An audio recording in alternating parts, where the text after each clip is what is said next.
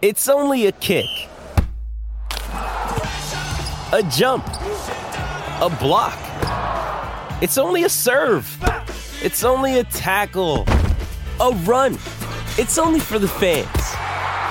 After all, it's only pressure. You got this. Adidas.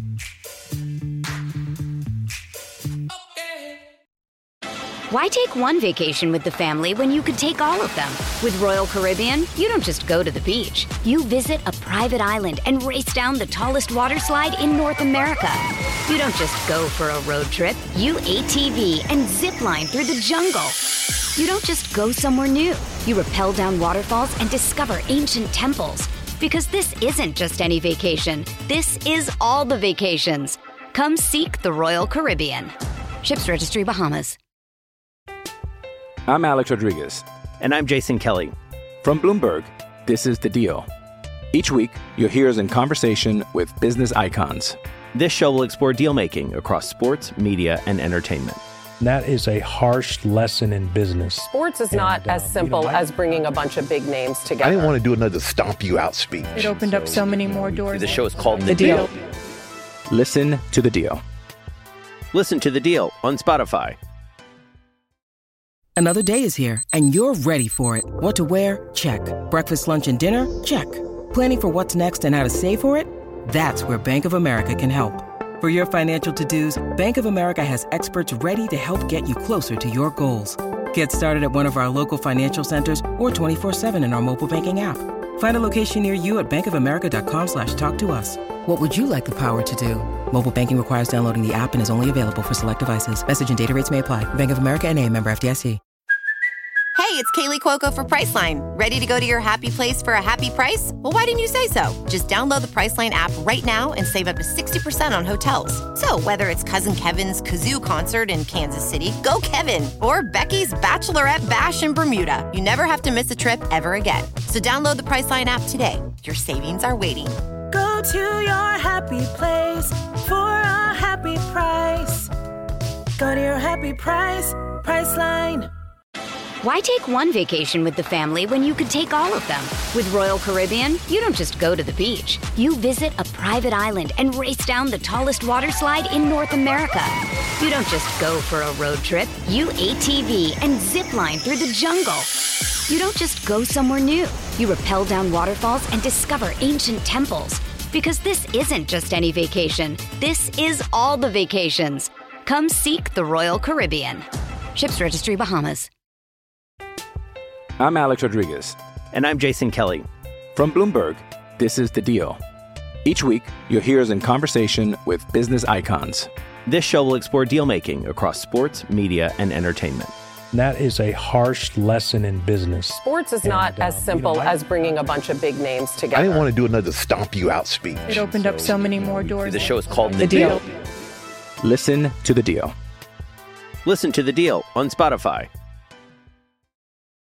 This episode is brought to you by Shopify. Whether you're selling a little or a lot, Shopify helps you do your thing, however you cha-ching. From the launch your online shop stage, all the way to the we just hit a million orders stage. No matter what stage you're in, Shopify's there to help you grow. Sign up for a $1 per month trial period at shopify.com slash special offer, all lowercase.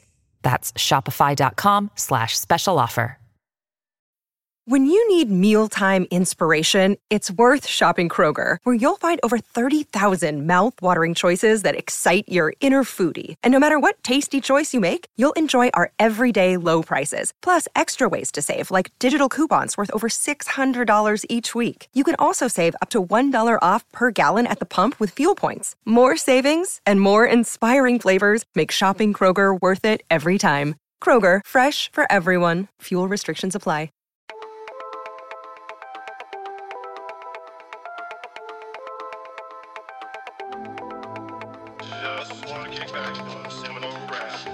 Welcome into the Seminole Wrap Podcast. Brian Pellerin here, Ben Meyerson, Jon Marchant, all of us uh, together. And uh, this is normally the post North Alabama episode. But I think before we even mention a final score or talk about anything else that is to come or, or what's in the future or what any of this really means, I feel like the obvious place to start today is uh, with Jordan Travis, obviously suffering the big injury on Saturday to the leg there on the uh, on the tackle season here is is is done. But I, I can't I can't help but feel like the correct place to start is man, that guy means so much to this program and where they are at at this moment, uh, leading into this year. Obviously, the the what it means is something we can talk about. But uh, Jon, you're the guy who has been here the longest on this pod, and um, I feel like I need to just cede the floor to you here. It's it's obviously you and I have been talking from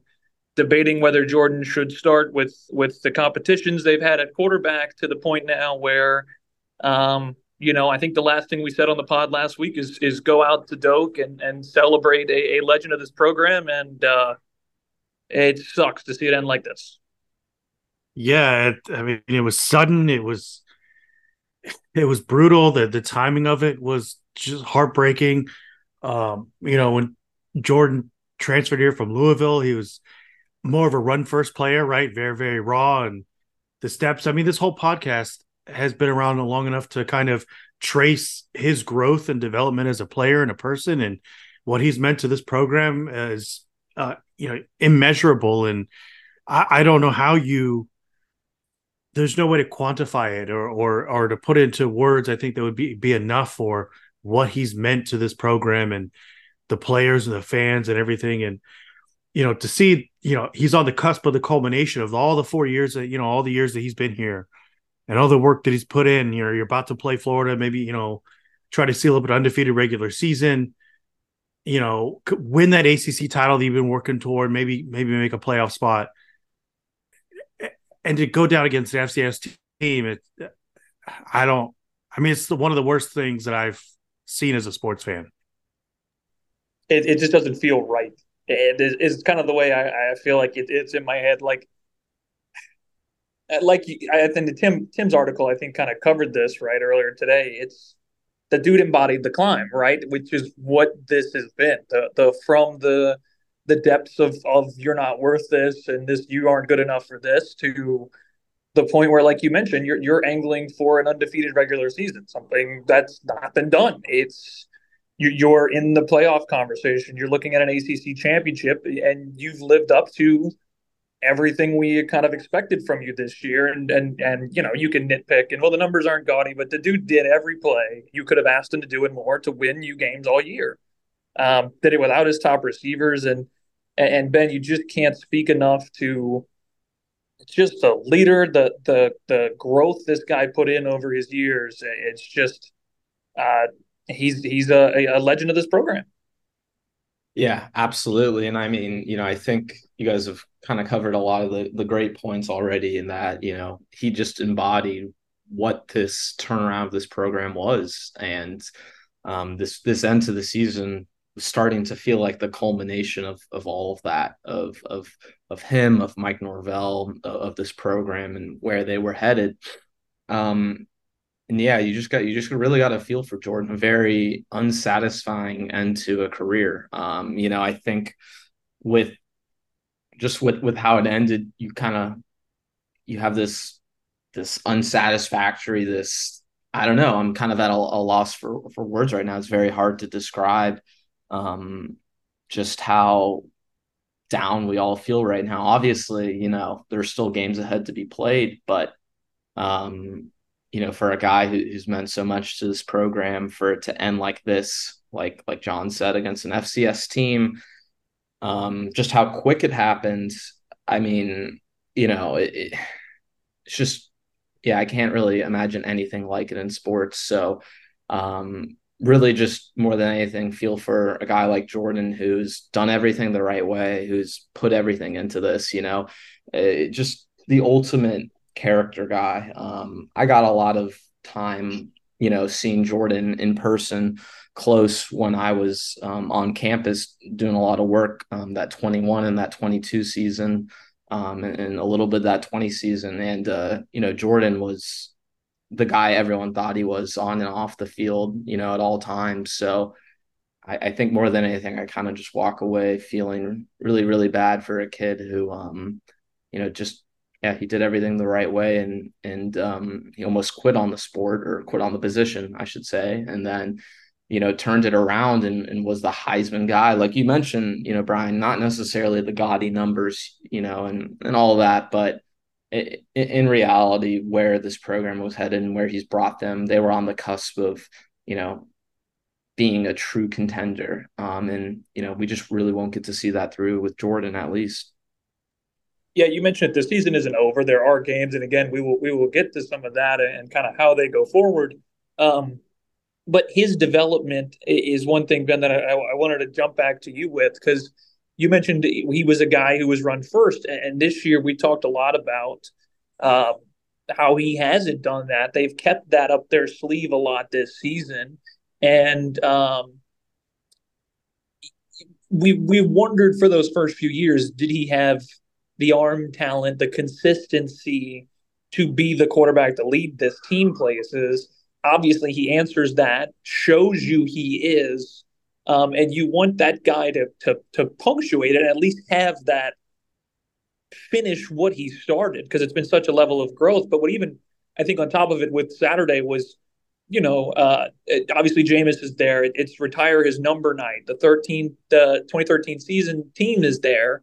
Um, and it was kind of like, wow, you're watching, you know, one quarterback enshrined in greatness forever, while another guy you're expecting to be in probably that same conversation 10 years from now is going to, you know, finish off his last game at home, his last game in front of his fan base, and, and punctuate what's going to be, you know, likely a, a, a at least a, a, Heisman finalist season. You probably felt like, um, and, and, you know, you just wish that guy got to finish that finish his own clock.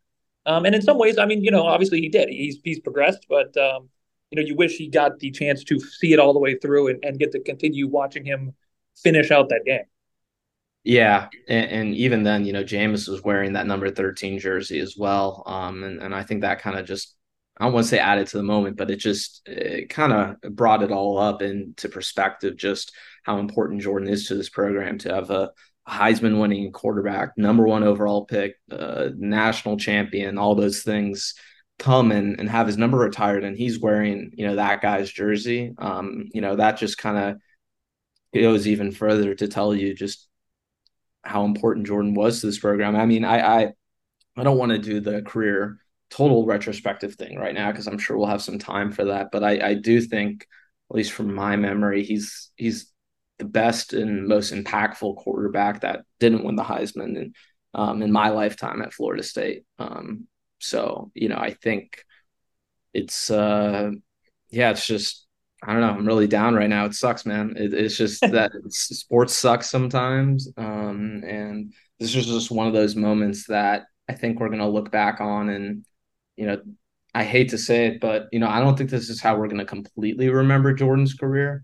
But I do think when we bring up Jordan's career in the future and we talk about what he meant to this program, um, you know, what Mike Norvell does afterwards will certainly be part of that because Jordan led them there. But uh, one of the main points people will bring up is the horrific injury, what happened, and the fact that, you know, they were headed towards potentially competing for the national championship. And then, you know, things just ended that quickly on on that type of play.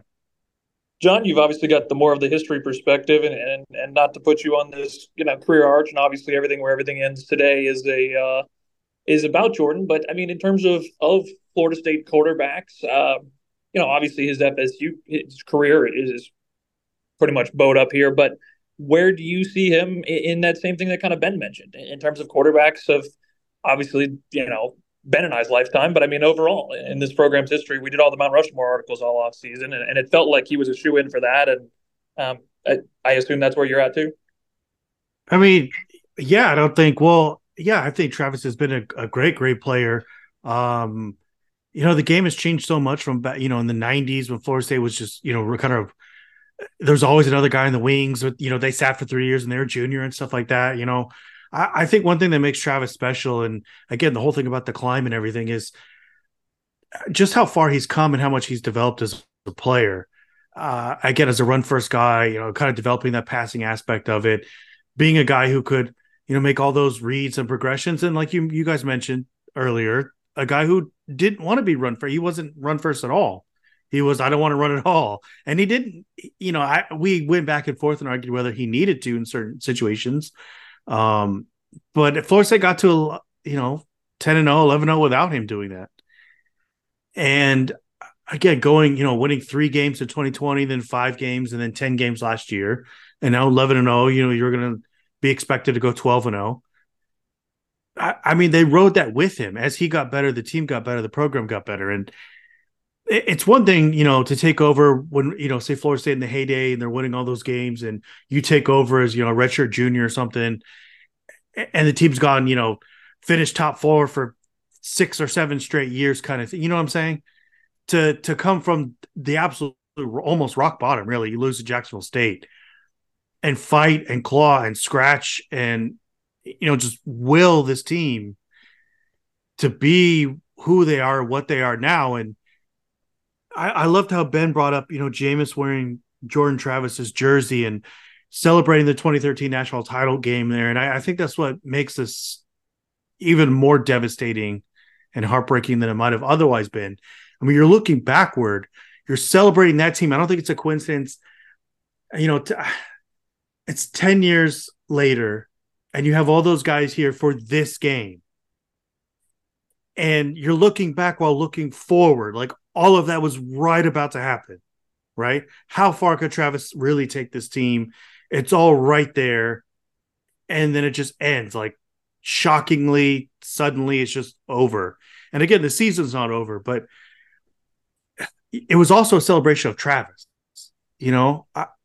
and that's, I think, the part that that sucks the most. Yeah, se- senior night, a, a guy being celebrated um, and and to put a bow on, on this portion of it and, and and things, you know, obviously I am more than happy to recommend that anybody out there feel free. It looked like uh, the, the address, the athletic department is floating around on Twitter, X, whatever that is. I'm sure it's being screenshotted on other social media platforms and, uh, you know, send in letters of, of both, you know, well wishes and, of course, thanks for what Jordan's meant to this program. Obviously, he's not a kid I think that's going to get down on himself and uh, those sorts of things. But at the same time, that's a human being, man. And, uh, you know, life gets hard and, and it just sucks for a guy that uh, to be down like that. And, and hopefully, this community, this fan base, this uh, alumni group, and everything else about it can can be that uh, voice of support for him as he's got a, a, road ahead of him to get back and, and hopefully be playing football again at the the level we're used to and, and doing the things he loves, man. Um, when I pull it all the way back, it's a guy who lost his job, transferred, lost his job. What's he going to be? Is he not good enough? Is he not good enough? Is this program ever coming back? Who single handedly, I think we can all kind of agree there, single handedly is the player for this turnaround, this climb, this build. And for that, Jordan, it's it's a pretty simple thank you. I mean, uh, wherever this season goes, wherever this season ends up, it's it's it, none of it is possible w- without that guy under center. And, uh, you know, hats off to you, man. Right. Wishing the best for you. And, and hopefully we get you back and see you sooner than later. And of course, well, I'm sure you'll be back soon enough for plenty more celebrations of you, your career, and, everything you've meant to this program. Uh, so again, thank you. To, to kind of very awkwardly transition now that, like you mentioned, there is still a season, and I'm sure Jordan himself is sitting there trying to do everything he can to get this thing going. Ben, you've been nodding and uh, alluding to it. They go to Tate now. He, he, looked fine in the UNA game. Obviously, won a year ago on the road without Jordan. Um, you got Florida and Louisville left to go. That's been decided now after Louisville beat Miami in the ACC cha- to clinch their ACC championship berth two games separate you from what could be a playoff, and I don't really care to talk about the what this means for the playoff portions of it just yet. Um, what do you do to make this offense hum with with Tate back there? Because uh, I think it's been pretty clear this year to me they that I've written off the running game a few different times, so I don't think the answer is just lean on them. And uh, how, how do you make Tate the guy to get this thing running and keep it going? Well, I think you know everyone has to step up you know that, that that's the first thing that stands out to me. You know, when when a huge player like this goes down, I think the team's got to put their arms around Tate and really, you know, everyone has to to rise to the occasion. Um, you know, so I, I think for this Florida game and, and, and for this ACC championship game, I, I expect them to to lean into the running game, even though it hasn't been good. Um, I, I think, you know, they'll lean into the screen game more, but I, I, I don't know. I, I think this offense will look different, um, but I don't think it's going to look so drastically different. I think we'll see a lot of similar concepts. I, I, I just think it's more about Tate, um, you know, how he's going to attack those concepts, how he's going to play you know what what Mike Norvell gives to him um, because each quarterback's going to react different. Um, so so I do think we're going to see, even though I don't think the plays will be wholly different. You know, I think it'll be somewhat different. Um, I, I think it'll look a lot different because of how Tate plays the position. And um, you know, I, I think from yesterday, obviously, it's not the greatest opponent that they were facing but um, I was impressed by you know how he kind of navigated some of those muddy pockets um, how how he navigated just his pocket presence in general. I thought was pretty good. Um, and and he seems to really really love throwing the ball to Johnny Wilson.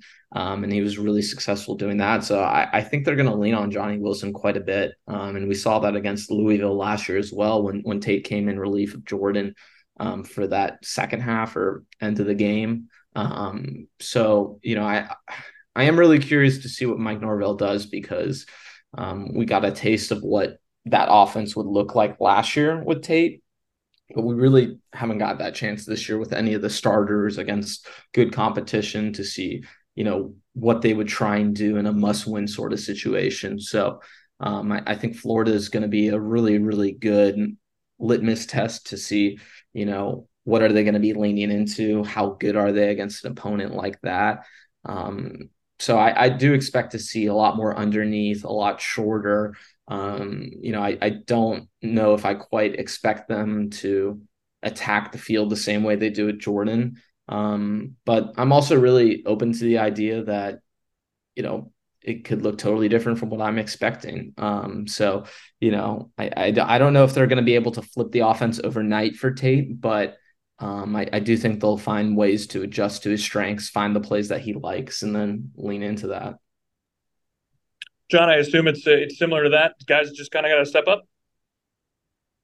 Yeah, I do think uh, I think a lot of it goes actually on the coaches. I think the coaching staff has a lot more to do uh, to scheme around, you know, losing Jordan Travis. I think that um, it, you know, based on some things, the offensive line, they actually gave up a pretty high pressure rate. Um, you know, we know they've been kind of a weakness, but Jordan Travis, I think, uh, covered up a lot of their issues, you know, extended plays, um, you know, kind of got them, uh, you know, turned them into positive, whether he took off or threw down the field. And I think, you know, Tate, I think as Ben said, you know, his pocket presence wasn't wasn't too bad. He showed some some good things getting the ball out. I do think his his his uh, clock could be a little bit faster. He needs to get the ball a little bit faster. So I would like to see the coaching staff kind of, you know, force his hand, so to speak. Right? You, know, you have RPOs, you got package plays uh, you could limit him, you know, roll him out, put him, on, you know, so only, only looking to read one side of the field, stuff like that. Um, yeah, I, you don't want to overwhelm him. I know, you know, Florida's defense is not very good. Uh, so they, they should have some things to attack with, but you're going to have to help him out more than you did Travis. And because all of those sacks that, you know, like we talked about just the other week, right? Where Travis took, I think it was three sacks, right? In the game against Miami that was really uncharacteristic. That doesn't happen. You're going to look at way more sacks with Tate if you don't make him get the ball out of his hands. He will hold on to it too long and take those sacks, and you'll see the the scoring 27 points per game is not that's not going to happen. And you don't really want to stumble at this point in the season, right? So, you know, I think the coaches are going to have to help him out, kind of scheme around his weaknesses and and uh, to put them in the best position to succeed. So that's what I expect. Are, are you worried about Tate's willingness to take shots with with the receiving corps? Like, I mean, obviously that that's kind of been their their best asset is, is letting well, Deion and Johnny win those one on ones. Right. I, I'm not saying that Tate won't take those shots downfield. It's just that his processing speed seems to be at least uh, minimum a beat or two slower than Travis. And eh, to me, it was really obvious in the second half against uh, against North, or even in the second quarter against North Alabama, that he's just it, he's just not as quick, right? And everything takes longer. Um, mean, that can lead to late throws that can create turnovers. Uh, again, if you happen to not feel the pressure on the backside, you know that can lead to a strip sack fumble. Uh, those types of plays will kill you. Uh, you know, so the margins for error, in my opinion, are, are smaller, uh, and that that's gonna be again something they're gonna have to help him with. I do think that they can manufacture those shot plays instead of just Travis dropping back from shotgun, you know, reading the field and delivering the ball in a a post or something that Johnny or Keon or whatever he's doing. I think we'll see a lot of screens, which is kind of great that they spent so much time this season developing the screen game. That's going to help out Tate a lot. But I also think they could, you know, utilize the play action pass game a lot more than they did with Jordan Travis. So like whenever when Travis got hurt last year, right? If you guys remember, they put Tate in, kind of stumbled for a little bit, and then they come out just before halftime, and then they kind of solidified it after halftime using more of like a pistol I. Where that whole game before that, they were doing like four or five wide, a lot of empties, you know, uh, unbalanced trip sets to one side. They come out with Travis, I mean with Tate, uh, Tate Rodemaker, and they're doing more the pistol I, kind of two tight ends, heavy set, kind of jumbo formations I think we may see something like that also, right? Um, obviously, offensive line's not as good this year, so you know, but you do have way more talent tie end, I think. So there's a lot of different things they can do. I think I saw somebody tweet that Rodemaker and Jaheim Bell were high school teammates. I don't know if Rodemaker was actually throwing to Jaheim or not, if he was a starting quarterback there, if he was or not, but uh, there at least some rapport there. So there's a lot of cool things that they could use and fall back on and scheme around to kind of help them out. Yeah, there there certainly is a lot they can do. Um, and, and Tate did. Um, I, I believe he was the starting quarterback with Jaheim Bell um, in high school, and, and they competed in a state championship. I want to say. I I I, I want to say somewhere someone said that they won the state championship, but I can't confirm that right now. But no, I I do think you're you're you're right, Jon. That even though this offensive line unit is it's a problem, um, and, and it's not certainly going to be fixed over these next few weeks. They can find ways to scheme around that weakness as well as you know Tate's limitations and, and the fact that he is going to be a beat or two slower in his processing speed. Um, you know, I think like you mentioned, the screen game is a big part of that, but using those tight ends in a smart way to where you know they can pepper the middle of the field, take the pressure off Tate, get him. I, you know, I think the biggest thing with him with long developing plays, like you, like you mentioned, is it's not going to be like Jordan Travis where he sits back in shotgun and just bombs away downfield and lets the play develop. Because with Tate, you know, if you try and let the play develop, that's going to lead to sacks. It's going to lead to strip sacks. It's going to lead to, you know, those sorts of really negative plays. So I, I, think they have to be smarter about it where, you know, they use play action, they get him moving on his feet, um, and, and they find ways to change his launch point so that, you know, hopefully he can make it doesn't have to completely make a defender miss, but you know, just use a little misdirection to put him in a better position. Um, and, and in some ways, Jon, I, I, really do think that you know Mike Norvell. I liked the the offense much better last year. Obviously, the personnel had to do a big part of that, right, with the offensive line and how good they were with running the ball.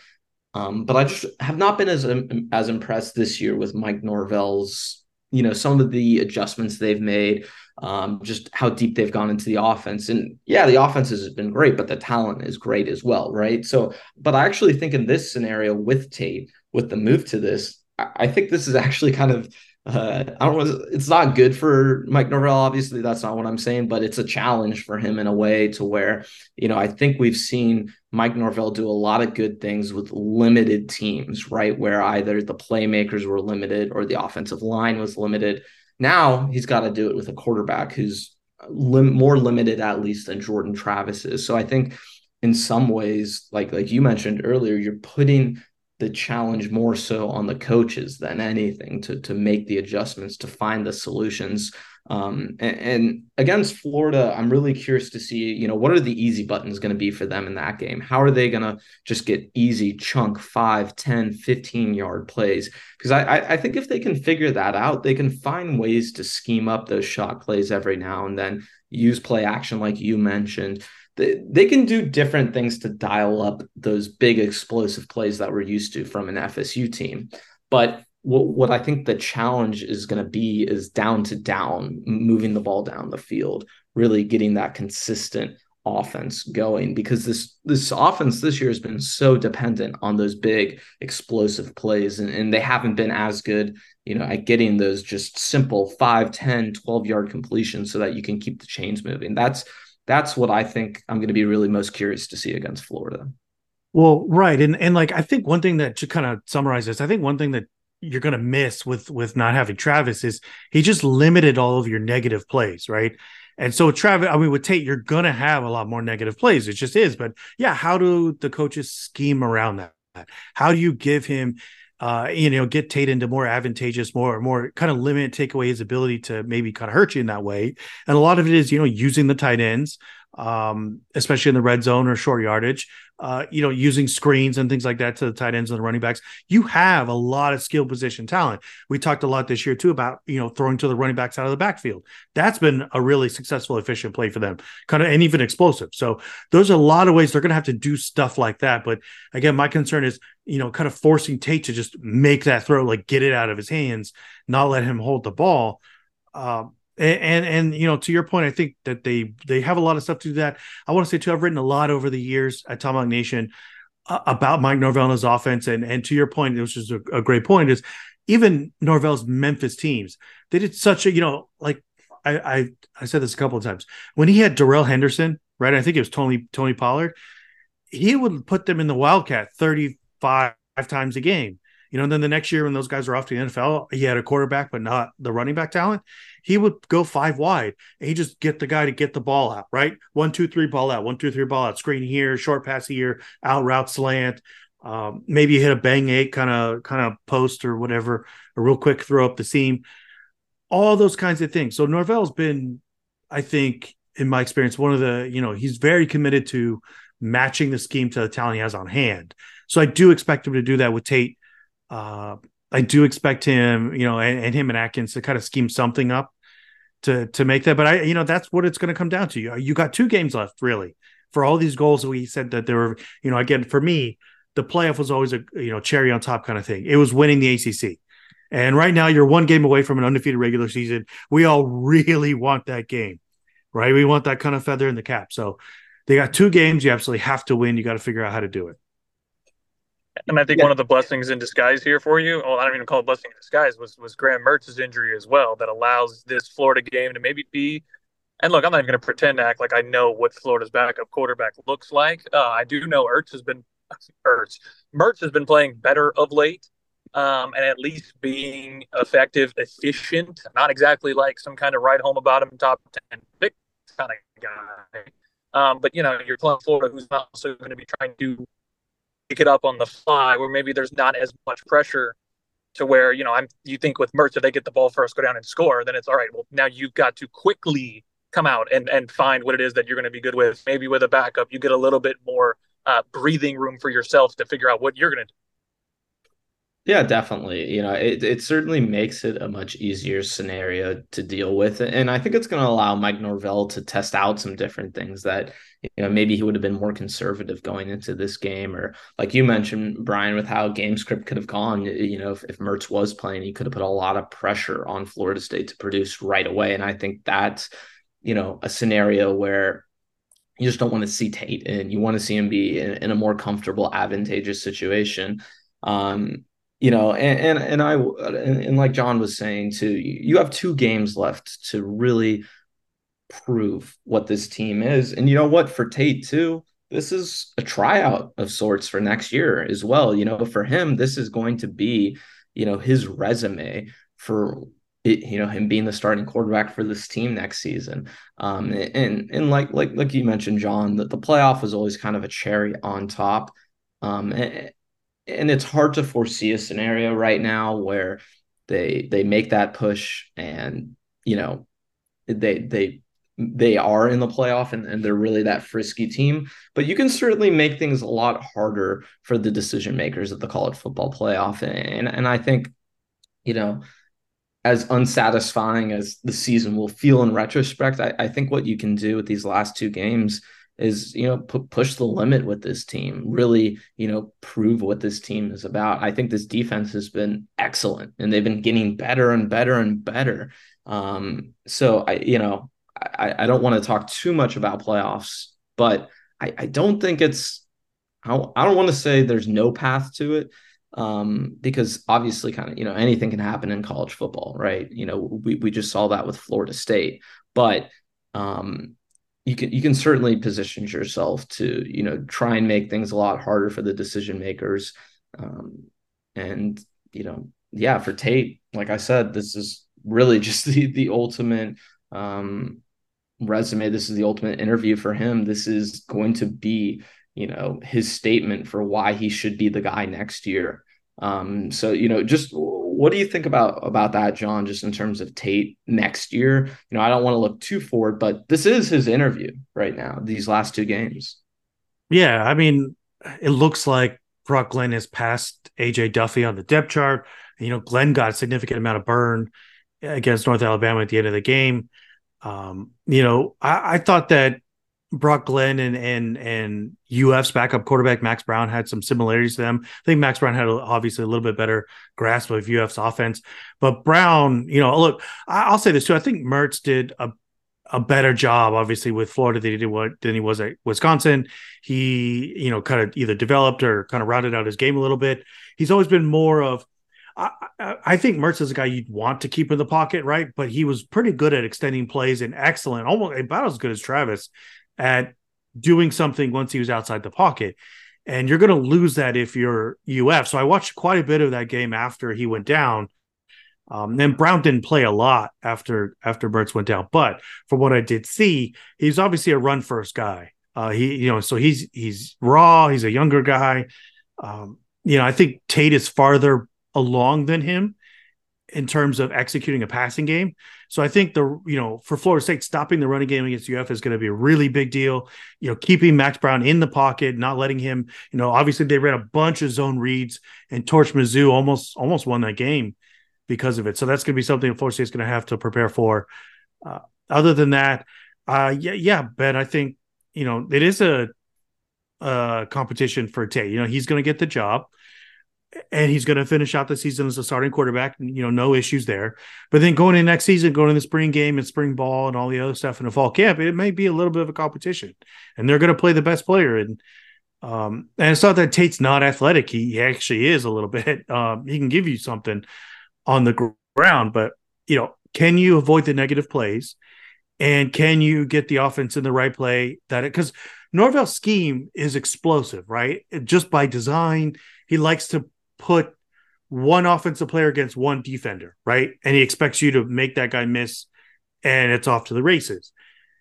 And that's kind of how his his offense works and his and it, you know his design and everything like that. It's consistently does that. And that's great. When you're at Florida State, you're going to have the athletes to do that. So, can Tate execute the offense? Can he avoid negative plays? Uh, if he does all that, then I don't, you know, Brock Glenn won't have a chance. I don't think it'll be Glenn Show, battle out with uh, or whatever that kid's name is coming uh, after him. But um, yeah, absolutely. You know, if Tate goes out there and really, you know, kind of stinks it up and turns the ball over a bunch, and maybe FSU drops one of these two games, then what do you do at that point? Do you just start playing for the next season? I mean, I we'll cross that bridge when we come to it. But for now, I think Tate will be okay. Yeah. I think I think he'll be okay, but he has the opportunity to to shut any portal talk down or you know any anything like that, or, or at least a significant portal ad. Um, but sorry, Brian, I, I saw you were you were eager to chomp at the bit. no, I mean I was also going to say, you know, I mean we look at always like who steps up on offense, right? Is it Keon who steps up? Is it is it Johnny who steps up? Is is um, uh, does Benson step? You know, I mean we obviously look at the offense, but I mean in, in times like this, obviously rallying around a leader, maybe the entire defensive side of the ball also steps. I mean they've been great. You've mentioned it, and I, I was pushing last week. Like, let's see them do it against a, a, a better opponent than they had the last few months. Um, you know, I mean, I, am not sure that Florida is the team to show that, but don't let that be a team who does. You know, if the defense steps up and gives you the efforts that they've been giving you, um, you know, like Jon said, maybe they don't give you the 27 a game, maybe they give you 22 a game or 20 a game, and and that's enough. Or if the you know the defense gets a you know a couple turnovers to put you in advantageous positions to get you free points and cheaper points, you know, uh, great. You know, let's let's start seeing those those turnovers bounce away in shorter fields and giving Tate uh, more chances. Ben, I did want to ask you because you mentioned it. Um, I've seen it talked about a ton, obviously, in terms of playoff and um, the impact Jordan's injury is going to have, not just on Florida State potentially dropping one of these two upcoming games, it, but even if they run the table in terms of being down a player um, and and what they look like, do you buy into that at all? Is that I'm sure Florida State fans are out there seeing it, getting hit with it. Is that something that that you buy that they should be concerned with? Oh yeah, I, I think you should be concerned just because of the teams who are on the outside looking in, right? You know, I, I think that's really the big concern with Washington and Oregon. Um, I you know, I think it's just a situation where before this happened, you could look at the the rest of the schedule and say they control their destiny. You know, if they went out, they should be in, and if they aren't, you know, there's something screwed up about the system. but I, I I don't think I, I, I don't think you can say that now. Um, there are examples you can point to, like Ohio State 2014, that first year. Um, I, I, forget what game they lost their starting quarterback exactly, um, but they went on with their third stringer. I, I want to say to to ultimately did they win that year? I think. Yeah, they did. I think it was J.T. Barrett who was the starter who got hurt, and uh, I forget the backup, but then Cardale Jones was the third string who. Uh, we don't come here to play school who ended up running off through the championship. There's actually back to back podcasts here that I've done on Tomahawk Nation where we mentioned Cardale Jones. So uh, how about that? And that was even pre this, but yeah, they did win the championship that year. Yeah. So, you know, I, I don't want to say there is no path to it. I think it's just a lot harder to see that path now. And and and I think, you know, I think before if FSU was less left out of some playoff scenario where they went out, I, I think we'd be have good reason to be mad and, and, and feel unfulfilled and you know feel like that isn't fair and all those sort of things I, I think even if fsu runs the table I, I could see them being in, but if they were left out, I don't think I would have a major issue with it just because ultimately you do want the four best teams at the end. And without Jordan Travis, it's I think it's harder to say that they're quite there. So um, you know, I think they can still do it. Um, and and I don't want to say it's impossible because it isn't. Um, but you know, if it happens, I, I am not going to come on the pod and say, "Oh, it's totally unfair. It doesn't make any sense." I I, I would understand it. I have my thoughts as the as the quote unquote outsider guy, but but John, I'm, I'm curious yours. Um, I we're talking about the playoff committee, right? Because I have yeah, we're talking about if, if Florida State runs the table, is there a chance that you do you believe that that fans have a reason to be concerned they could be left out as a 13 and 0 ACC champion? I almost called them AFC champions that they beat the Chiefs. Yeah. Which if um, you beat the Chiefs, I think you got to go in. Yeah. Yeah. Because I, I okay, good. Because I have I have so many. Th- okay. If Florida State goes undefeated, they're not getting left out. Okay. Even with no Jordan Travis, it's not happening. Now I fully expect Florida State to be fifth in the playoff rankings this, you know, in the next show, right? But I don't care. Uh, that it means nothing. Only the very last ranking means anything. I do think that you know all these things we talked about. You know, I I think the the group that has to step up the most is the offensive line. Uh, I think they were a horrible disappointment against North Alabama. They were absolutely terrible. It was embarrassing. Um, and and again, I do think they're going to look worse because you lost Jordan Travis, so they need to step up. But with all of that said, I think they should still beat Florida and Louisville in convincing fashion. Right? We saw FSU open as like a ten to twelve point favorite over the Gators. I expect them to open just as much as a favorite against Louisville. So I expect them to win both of those games. I expect them to be undefeated an undefeated conference champion is not getting left out, right? Because I think I this weekend we're already going to see playoff games, right? Georgia, you know, Georgia Alabama is going to play right in the SEC championship. That's going to be a playoff game. But this coming weekend, we're seeing Michigan, Ohio State. That is a playoff game, right? The loser's out. So, because I don't think either one of them are good enough to both get in. So, whoever loses, they're done, right? They're going to face Iowa in the Big Ten championship game. And if that team wins again, then they're in. So, you know, I think Washington, right? They're talking about they could face Oregon again. Uh, I guess it would probably be better for Florida State if Oregon wins, you know, and then the committee has to pick one between Washington and Oregon who who's going to go in. But you're not going to pick two one loss teams over an undefeated Florida State. You're not going to pick three one loss teams, right? With you know, say Michigan, Ohio State, you know, whoever loses, and then also Oregon and Washington. So I, I do think the Big 12's out. I, I, think you know they need help. Like someone like Florida State has to lose, uh, and I think the SEC is right behind them. I, again, I think they were horrible out of conference. They're really a, a much weaker conference so far this year. And Georgia's still my favorite to win the title again. Uh, Bama's obviously come on in the last month, but an undefeated Florida State's not getting left out. They're just not. And if you have four undefeated Power Five teams, all four getting in. I this whole thing of like which one loss out of like the four one loss teams should we put in there over undefeated Florida State? It's just not happening. And people are going to whine and complain, say, well, you know, they're not the same team. They don't deserve it. It doesn't matter. They're they're an undefeated team. You're not leaving an undefeated team out. Now, I do think you make some good points. I do think the teams playing each other will sift itself out. Like you said, Ohio State and Michigan. You've got Oregon versus Oregon State this weekend. Presuming they win that, then it's Oregon versus Washington in the Pac 12 title game again. Uh, winner of that presumably is in, loser is out. Um, you do have Texas lurking on the outside. To Ben's point, it's a it's a team that uh, is a name brand that I'm sure they would love to put in there if they can because at the end of the day, the playoff, they can sit there and say, we're here to put the best four teams in the playoff. It, it is a made for television product, and, and they're going to make a decision that they think is best for their product. I do think that that that Louisville game will be close and a good game, um, and and very competitive. Differently, I still do think Florida State gets in if they run the table.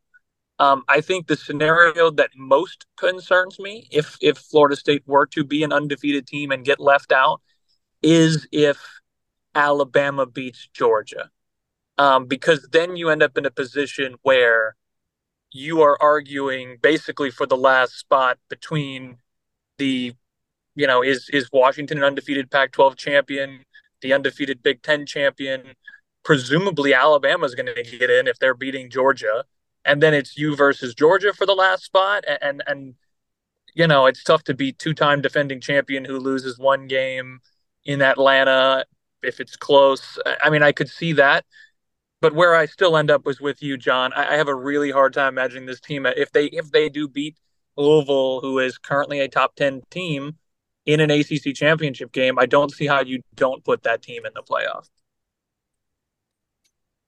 Yeah. yeah, they they they have to. I mean, could you imagine having four undefeated teams well, sitting on the table and they pick? Well, yeah, right. But if they have four undefeated teams sitting out there, right, all conference champions, they're undefeated, and you pick a one of the four or five one loss teams over one of the undefeated, like I know we're going, we're about to go to a 12 team playoff anyway next year, right? And really, we talked a couple of times on this pod how how amazing this year would be if you if you had 12 this year but that would, I mean, what is the point of any of it? Because again, you could talk about you know schedules and this and that and all this other stuff, but going undefeated is hard, right? And for Florida State to finish us out, win the next two games without your starting quarterback, I mean, that tells you the team is good, right?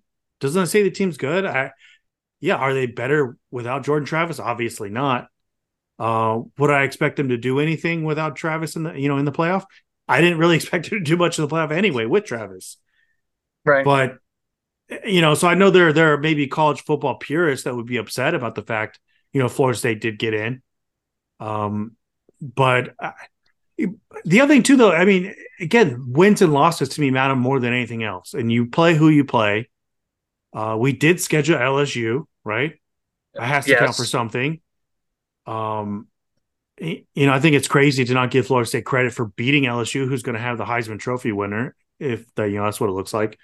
So I, I, I just, Is it possible? Yes. I I think it would be bad for the sport if Florida State's undefeated and they don't get in. Yeah, I think you just need Louis, just have Louisville win this upcoming week. Um, I, I, forget who they is. It Kentucky? Is that their is that their end of season rival? Right, Kentucky. Um, yeah. So presumably they win that game because Kentucky is fairly bad. Um, and then you have a top ten win on your resume with Tate even as your quarterback. I, you know that's that's where like even with Tate as your quarterback, hey, look, if you if you discount the LSU win, which uh, you know I've been at nauseum in here saying that's a, still a good win. Um, you've got a top 10 win with your backup quarterback on your schedule. Your, your quote unquote best win right there with your backup. We're, we're in. Like that's that's where I think that ends. So, uh, Ben, you, you got to speak first, and then we made all of our points. So I don't want to leave you on like, well, that's all you said. well, Did we I, change your mind? I, I think I, I, I definitely get where you guys are coming from. I think you're you're probably more right about this than I am. But I will say right now, and not to say, you know, Vegas knows everything, but if you look at the odds, Vegas does not have Florida State making the playoff. They have six or seven other teams favored to make the playoff ahead of Florida State. Um, and maybe that's more so they're expecting I believe. lose. Yeah, I was thinking that's probably Louisville based. Yeah. Um, but if you look right now, you know, you can look at DraftKings, which is our partner at Tomahawk Nation. Got it. Our good friends, yes. Um, and if you look at the teams, their teams, their odds to make the playoffs, and the teams that are favored ahead of Florida State are Michigan, Georgia, Alabama, Oregon, Ohio State, Washington, and Texas. They all have as better favorites to make the playoffs than Florida State. So, um, you know, it certainly seems like betting odds are saying that that's not the expectation, but I, I, I do understand where you guys are coming from that I don't think you can leave a, an undefeated Florida State team out of this. Um, I do wonder if they struggle a little bit, just what that narrative is like and you know what that talk is like. But ultimately, if they are undefeated, they they should be in. You guys have definitely swayed me. Um, you know, I I think they they absolutely should if they went out. So I think it's as simple as that. But um, I do think there are some frisky scenarios, like you mentioned, Brian, where Georgia loses, Alabama gets in, and then what do you do about that? You know, I I I I just think as you know, I, I think the main thing I was getting at before was that I wouldn't agree with the justification for keeping a, an undefeated Florida State team out, but I think I could understand it more with how things have played out with Jordan getting hurt. But you know, I, I think if they're undefeated, they should be in, but you, you just never know with these sorts of things. Well, I also again, I I mean, I ex- fully expect Washington to jump up to four in the playoff rankings, right? Uh, this this week, and so there's drama in here today, and I don't have a problem with that. I really don't. You lose, you know, you struggled.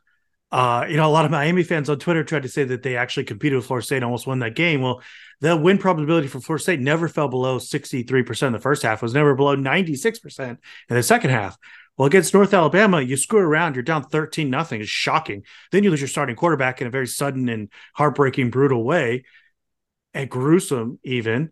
Well, North Alabama, according to GameOnPaper.com, North Alabama had over 75% win probability at that point in the game. Right? I I mean, you're looking down the barrel of losing to an FCS team after what you've done this whole season. And then they rallied and and you know, they weren't mentally, including Tate, they weren't mentally into it for the first couple of drives after that. You know, Tate had two busted plays. It looked like you didn't even know what the playbook was. But they settled down, they started executing the offense, and they they took control of that game and they ran away with it.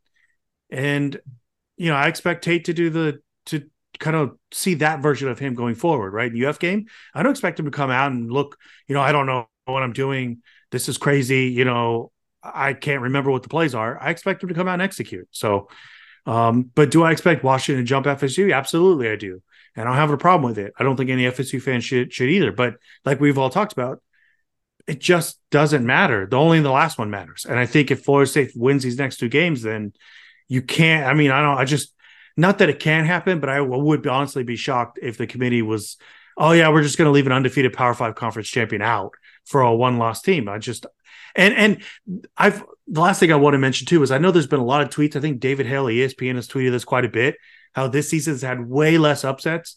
A lot of these big teams like Michigan, Michigan hasn't played anybody. Georgia's schedule is real soft, right?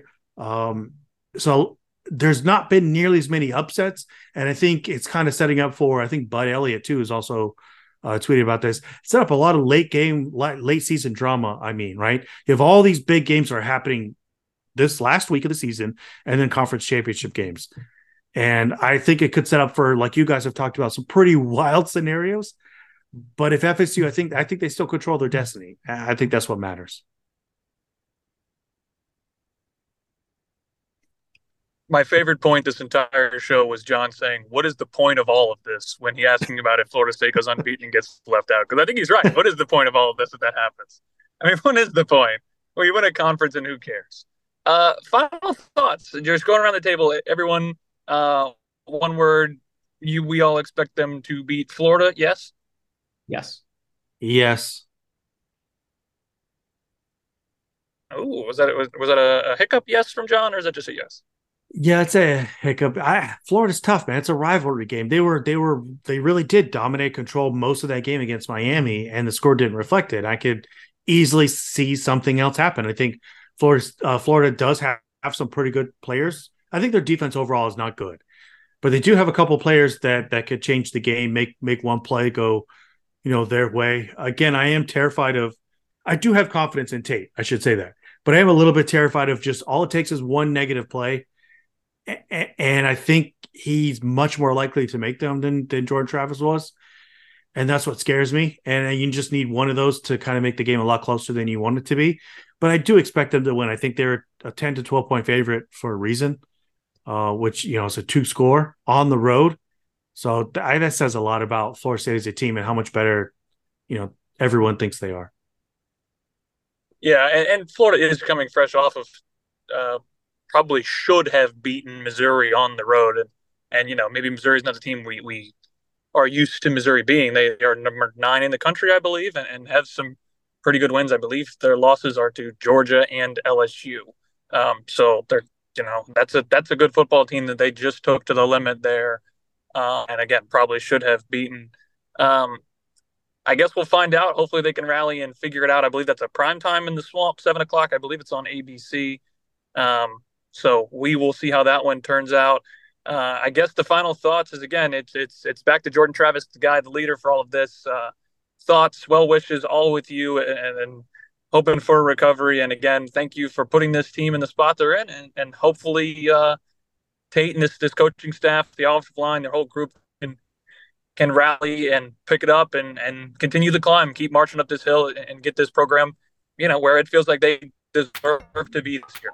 So uh, until next week, hopefully the guys can figure it out this week and uh, rally, regroup, beat Florida. So let's let's start talking ACC championship game next week. So until then, for Brian, Ben, and Jon, that's a wrap.